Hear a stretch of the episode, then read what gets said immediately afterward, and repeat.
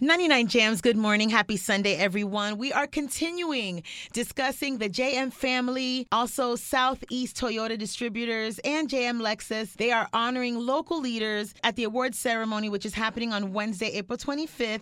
And it's all about the 2018 African American Achievers Awards. I have live right now who is getting the Arts and Culture Award segment is Miss Cornelia Corky Dozier. Good morning. Good morning. How are you? I am wonderful. First of all, congratulations. Oh, thank you so very much. Thank you. So I spoke to two other um, honorees, and their stories were hilarious. So I'd like to ask you, how many times were you nominated? This is the first time.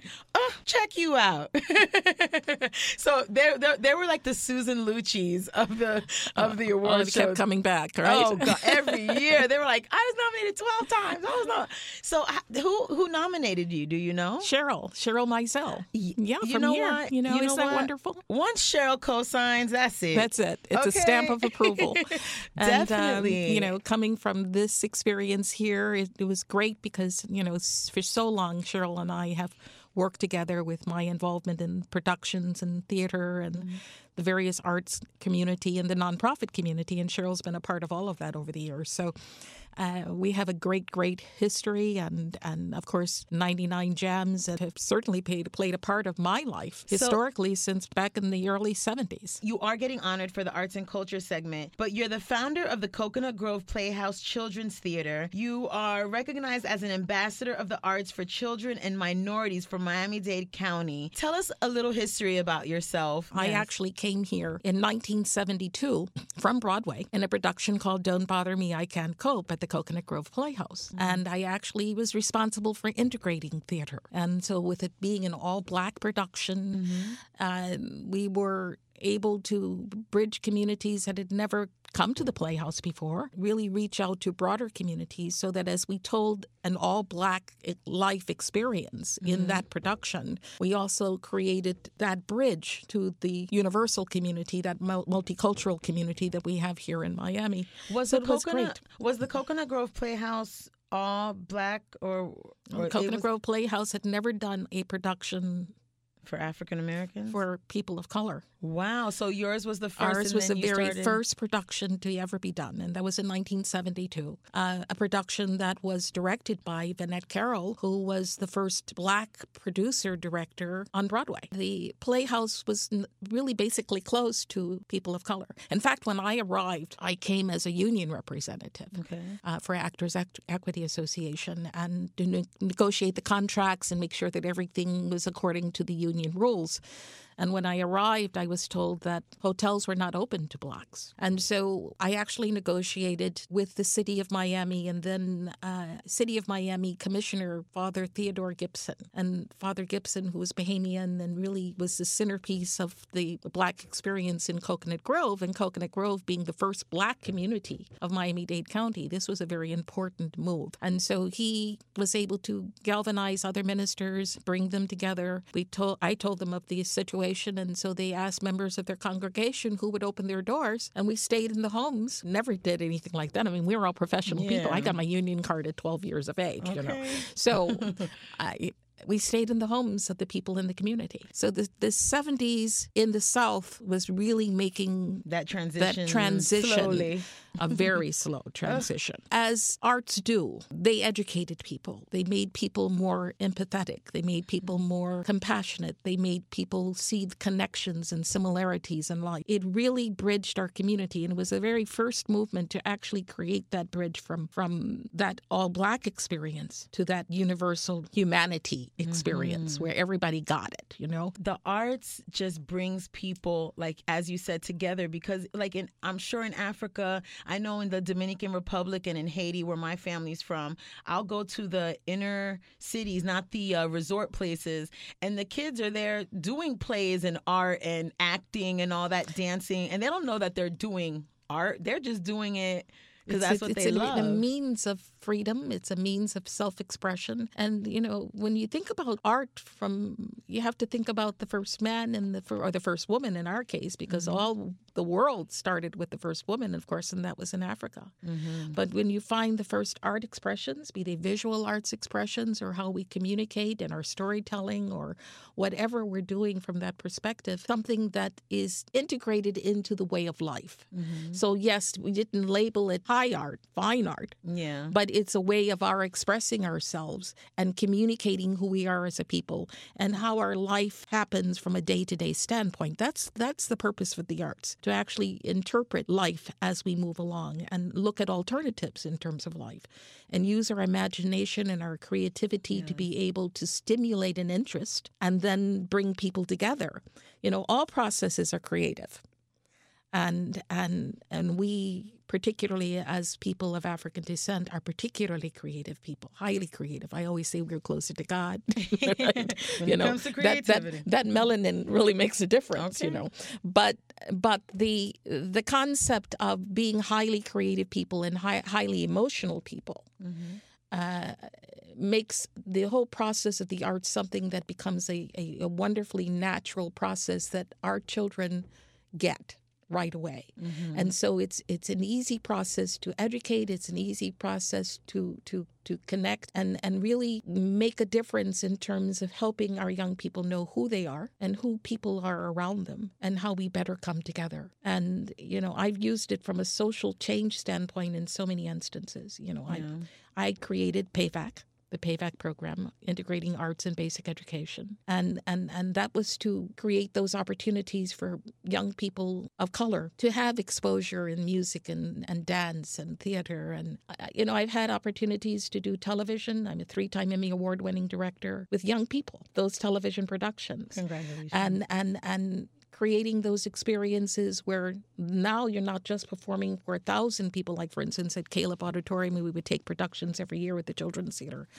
or Gusman Theater and downtown or any of the theaters that are large venues besides the Playhouse and, and and do educational experiences where we talked about the leaders of our black community and you know historic Educated and- them and while, while educating them while entertaining them. So I called it edutainment. Edutainment. Okay. Yeah. There was a rapper KRS-One that said edutainment. Yes. edutainment. That was his thing too. edutainment. So, Yeah. you know, we did those kind of performances for years and then doing the television experiences. So people were really able to see the very best of our young people and to create those opportunities where now I have, you know, young people that contact me on a regular basis and call me mama, mm-hmm. right? You know, that that uh that have gone on to become producers and directors of their own theaters and and and incredible playwrights and and or are doctors or lawyers or you know every day they're sending information to me. My daughter is a music therapist and has her MBA and her doc soon to have a doctorate in education and and and she uh, works in early childhood education Mm. but she bridges the arts and all that she does to be able to stimulate our, the children that she works with, with who happen to be primarily children that come from poverty, come from those experiences where not much is offered to them in terms of opportunities to see life and so certainly the arts bridge that that gap my daughter is if you you're super cindy you know cars that go boom um, L'Trimm Yeah. well my daughter is bunny d Get out of here. so I love that video. So cute. so you know i Get i you know when my daughter uh, my daughter so she's a, one of the top 100 hip-hop artists you know Yes. and I appreciate that's hip-hop one of the you know? Staple rap songs of the history. that's right history. historically and it's Yeah. still she's still getting residuals from that Really? still Yes, to honey, this day checks. let me get she's getting paid you know that was back in the 80s and she's still and getting still- checks I could still see the video in my brain. Yes, so uh, you know it, it's it's wonderful. Most people don't, you know, when I talk about the hip hop music experience and the youth experience and form of communication that tells what life is about Mm-hmm. and how we can make change. So I just want to congratulate you on being honored at the 2018 African American Achievers Awards. It was so interesting speaking to you. Let all the listeners know where they can follow and maybe join, support you in in the theater. Like where can they join, support, donate? all that, all of the above? You know, I have so many involvements uh, throughout my my year. I, I start my year with the Miami Broward Carnival, mm-hmm. and I you know I produce events besides wow. doing my performing arts and mm-hmm. my visual arts mm-hmm. and my creative writing mm-hmm. and my producing. I also do events. So I start with the, the carnival, and then I do New Year's Eve, like just did with the last three years. Uh, the Big Orange New Year's Eve celebration downtown at Bayfront Park with, with Pitbull, hey. my television production. and we're looking at how we're going to move forward for the coming years and how we tie in with Super Bowl that's coming in 2020. And that's going to be ex- exciting. And then uh, Martin Luther King Parade in Liberty City. And mm-hmm. that's been a joy for me for many, many, many years to not only be in, instrumental in making sure that the dollars are remaining, but also that we produce fine quality production. And mm-hmm. certainly without the station, these stations here, it would be almost impossible because they are so incredibly uh, supportive of what we've done over the years uh, with Hot 105 and 99 Jams, and then the Coconut Grove Arts Festival and the and all of the other events. I mean, I, I continue to not just do our Black experiences, but you know the Calle the Asian mm-hmm. Cultural mm-hmm. Fest. Those are all experiences that I was one of the founders of. So people, so you are not just in the African American community, the I, Black I, community. Well, we, we none of us are. You yeah, know, exactly. and the reality we are not living in a mm-hmm. bubble. You know, we yeah. are all a part of a real world, and and the more that we connect with one another, the easier it's going to be. That's why I think JM Family um, for this opportunity because first as a woman, then as an African American, then as an artist, then as a nonprofit leader, we are so undervalued. And so for JM Family to recognize, yes. you know, who we are as a nonprofit industry, to recognize our contributions in the broader scope and that, you know, we, we save lives and that we, you know, create quality of life. So the better way of getting me is to go through the Greater Miami Host Committee as we continue to really promote the assets of our community and bring our communities together from a multicultural standpoint. And that's partnered with the Greater Miami Convention and Visitors Bureau. So that's basically greatermiami.com? Greater Miami Host Committee. Okay, Greater Miami Host Committee. So I want to thank you for stopping by 99 Jams. We will follow all your movements and congratulations on being honored. Oh, thank you so much. I appreciate it indeed. So here we are with my final honoree for the 26th annual African American Achievers Award, Award. And she is being honored with one of my favorite topics, education.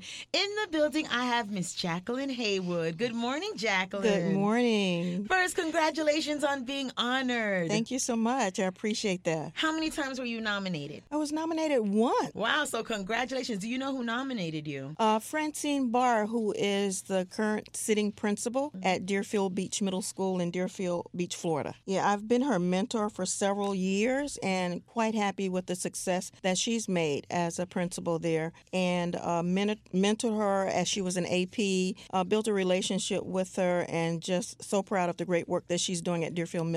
So tell us a little bit about yourself for the listeners that don't know. What what is it that you do in the field of education? Well, I I'm a director, which I supervise principals mainly. That's what mm. I do in the mm. field, as well as coach them, train them uh, provide experience with them so that they can have a greater impact on their teachers as well as the children that are there. So we're all a team together. Principals have a heavy task. They oh, do. Absolutely. So, and you're the person that helps guide them. The and... support, the collaboration. Oh. Uh, working out the problem solving with them mm-hmm. and helping them build equity in their school so that each kid receives each and every kid receives a quality education. I love that. So, when you found out you had won, what was your reaction? Where were you? Did you know you were nominated? Uh, I did not know any of the above, and it was really uh, mixed feelings. Um, basically, I called it like a gradual release. Uh, the first time I heard it, I was like, "And who did this? What? How did I get in this position? And what is this all about?" And then it moved from there to realizing that the day that I received the call was the same day of my mother's what would have been her 98th birthday. And my mother was a 45 year veteran, uh, super outstanding educator as Oh, well. yes. And I said, what an awesome time to honor her legacy as well as being humbled and honored myself to be a recipient of this. What a blessing on that day. Uh, Just, va- just validation in terms of the work that she has taught me and the work that I try to make sure that I'm committed to doing every day for children. yeah, carried on to you. And I, I would say this honor is for the both of you. Absolutely. That's the way I see it. Yes. So the last part of it was like uh, Publishers Clearinghouse. and you know how those people get ex- excited? They could have filmed me at that particular One time. dollars a week. Absolutely. Absolutely. I love it. So, by being nominated and then by winning this honor, how does it help education and your mission? Well, I think it would help because, you know, education is all about changing and improving the quality of life. Mm-hmm. And so this award allows me to continue in the benevolent, benevolent spirit Mm-hmm. of unselfishly giving and a service to all mankind. And so the scholarships will be provided through my sororities. Mm-hmm. Uh, my sorority, which is Alpha Kappa Alpha. Uh, we have an Education Advancement Foundation. And of course, you know that it is the first Greek letter organization founded. Mm-hmm. So therefore, we have uh, launched some new dimensions to service educational enrichment. And so therefore, the money that I have received uh, from JM Foundation will go to Alpha Kappa Alpha sorority uh, educational endeavors, as well as women in distress, and also, of course, uh, Alzheimer's research. So, all three very important causes. Those are awesome causes that I am really committed to, definitely. Very passionate that. about. How do people um like where do they go to like volunteer or be a part of it or are they part of the deltas or the, just part of the Alpha Kappa Alpha sorority. We all work together as a team, especially with the Pan Hellenic Council. Uh, we try to seek out volunteers to come in and work one on one with students in some of my uh, schools, as well as help with ordering or help with the needs of kids who specifically need to make some relationships and build relationships with mentors.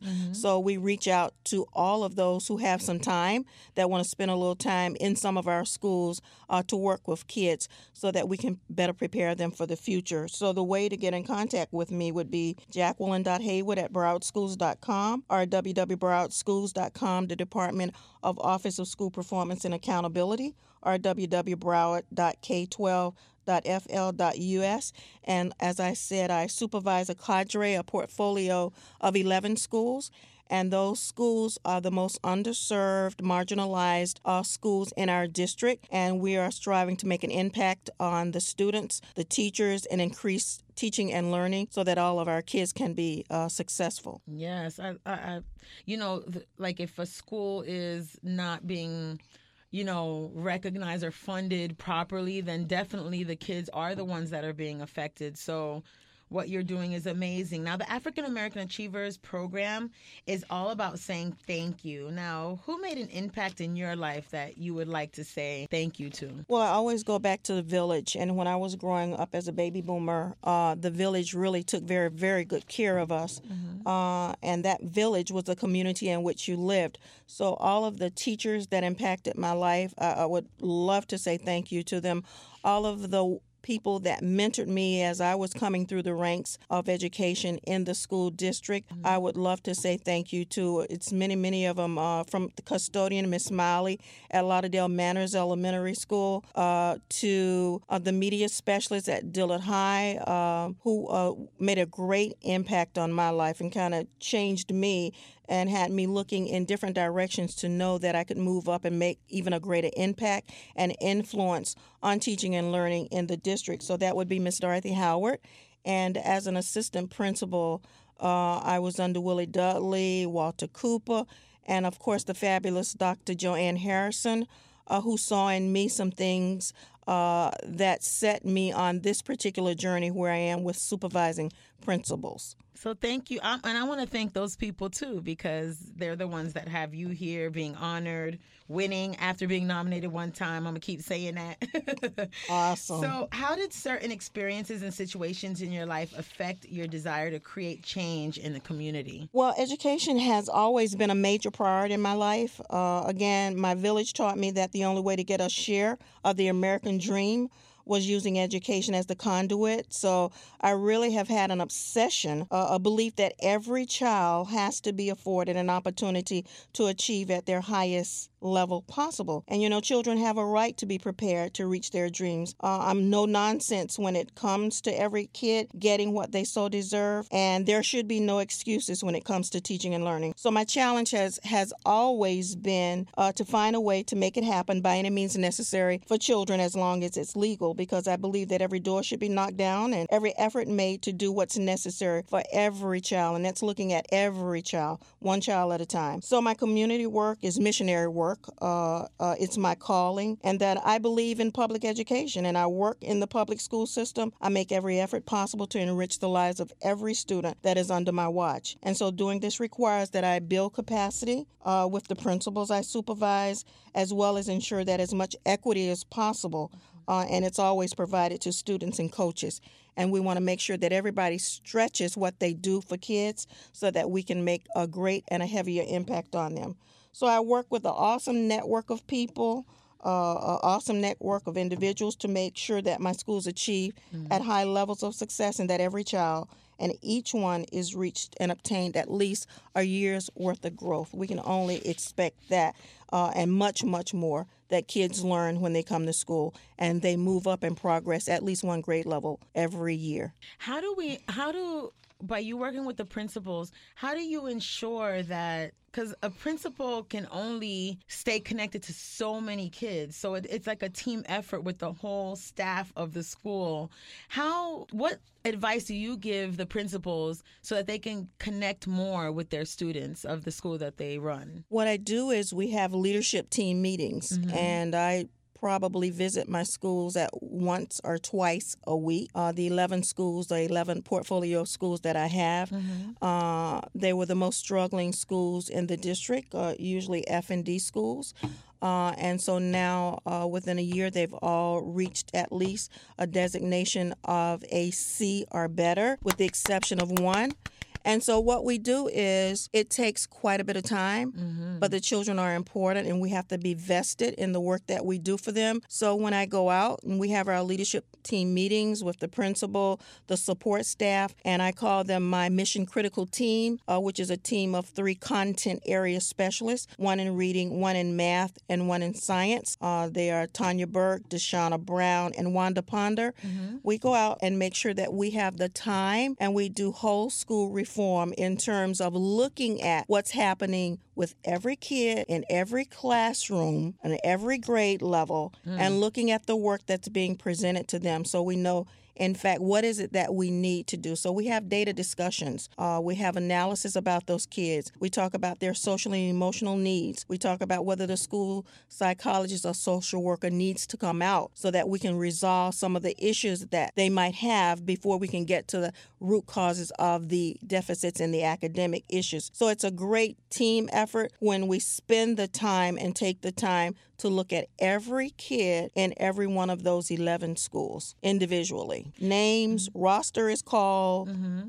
and we go through everything the progressive work that they've done, the student work that they've done, and of course, you know, schools are based now on Florida state standards. So we're looking at the standards that have been taught to these particular kids. You know what I always wanted to know? Um, does a principal, for someone to become a principal, do they have to be a teacher first, then a vice principal? Like, what is the steps? Like, how do you Those are the steps. You got it correctly. So you usually a teacher. I knew the answer Usually, teacher or support staff member, which is a mm-hmm. guidance counselor or an ESE specialist. Mm-hmm. Uh, and ESE stands for what? Exceptional Student Education. Okay. Yeah. And uh, that is the process, and a, an assistant principal, and then to the principal's rank. Okay. So that means that I have done all of those things. So I started out in the district mm-hmm. as a school psychometrist. And a lot of times people say, What the heck is that? Yeah, I was just about to say, What is that? it has to do with metrics and it has to do with assessments, psychological okay. assessments. Okay. So I started out uh, because I was very interested in kids in uh, your low social economic areas of the communities being labeled as exceptional students, and it was uh, disproportionate and mm. too many of them. So that way I could kind of look at, assess, and be accountable for ensuring that kids got placed in the proper programs that they needed, and not so many of them um, being placed in one particular program. So I did that for a while. I've also taught for a while. I've been a guidance counselor. I've trained teachers with the beginning teacher program uh, in the district. So many teachers that I've built relationships over the years, as well as those, like I said, with Francine Barr, mm-hmm. in terms of her becoming a principal at this particular time. Minute many many students when they were coming up hired a lot of kids from uh, florida a&m university as well as bethune-cookman and our surrounding historical black colleges who are now currently very successful in the school district and doing some excellent work uh, to improve uh, student achievement. Thank All right, you. so it was so nice meeting you. Your girl Super Cindy, we're wrapping up Community Matters. Make sure you hang out with me tomorrow morning on the Rickey Smiley Morning Show. Have a great Sunday.